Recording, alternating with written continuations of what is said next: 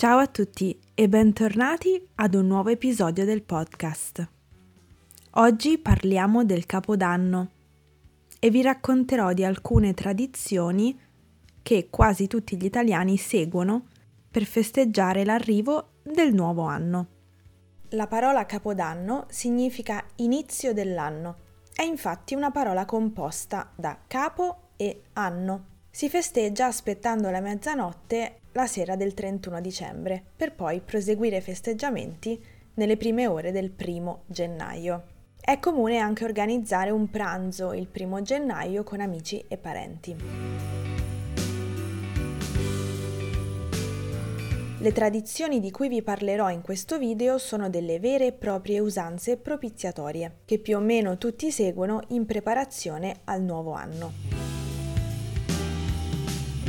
La prima tradizione è indossare biancheria intima rossa, perché il rosso è un colore ben augurante. L'usanza di indossare un indumento rosso si pensa che derivi dall'antica Roma, al tempo di Ottaviano Augusto, quando proprio in occasione del Capodanno si indossava un drappo rosso per simboleggiare potere, salute e fertilità.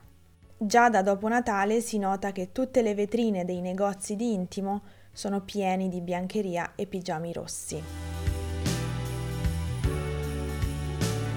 La seconda tradizione è fare un brindisi allo scoccare della mezzanotte. Dopo il conto alla rovescia con la bottiglia in mano pronta per essere stappata, ci si fanno gli auguri e si brinda ad un anno migliore del precedente. La cosa più comune è brindare con un vino spumante. Quando si stappa la bottiglia scatta l'applauso dei commensali.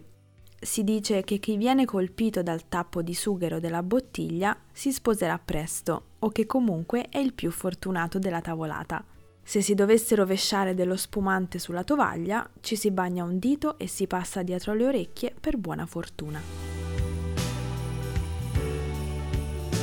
La tradizione numero 3 è mangiare lenticchie e cotechino, anche chiamato zampone, che simboleggiano ricchezza e benessere. C'è chi li sceglie come portata principale della cena, il 31 dicembre, c'è invece chi li serve proprio allo scoccare della mezzanotte, quindi dopo la cena. La quarta tradizione è buttare via qualcosa di vecchio. In passato questa tradizione veniva presa alla lettera e si buttavano delle cose vecchie dalla finestra. Adesso ovviamente questa tradizione è simbolica, si può tranquillamente usare il cestino della spazzatura. La quinta ed ultima tradizione di cui vi parlo è fare i fuochi d'artificio o comunemente chiamati botti. Fare i botti non è una pratica che mi piace molto perché possono essere molto fastidiosi e a volte anche dannosi per gli animali, io non li faccio, però per seguire la tradizione prendiamo delle stelline o delle scintille che si possono tranquillamente fare anche in balcone oppure affacciati dalla finestra.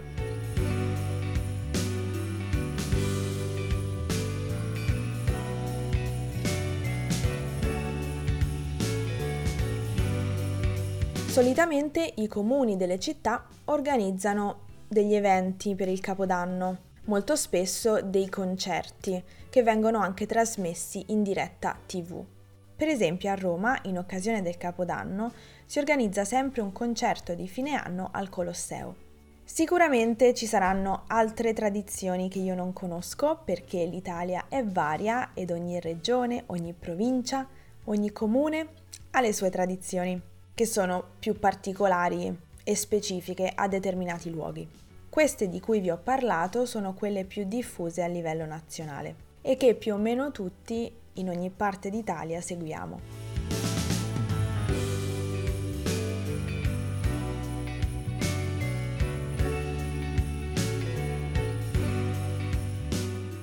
Vi auguro un felicissimo anno nuovo, sperando che sia davvero migliore di questo che sta per concludersi.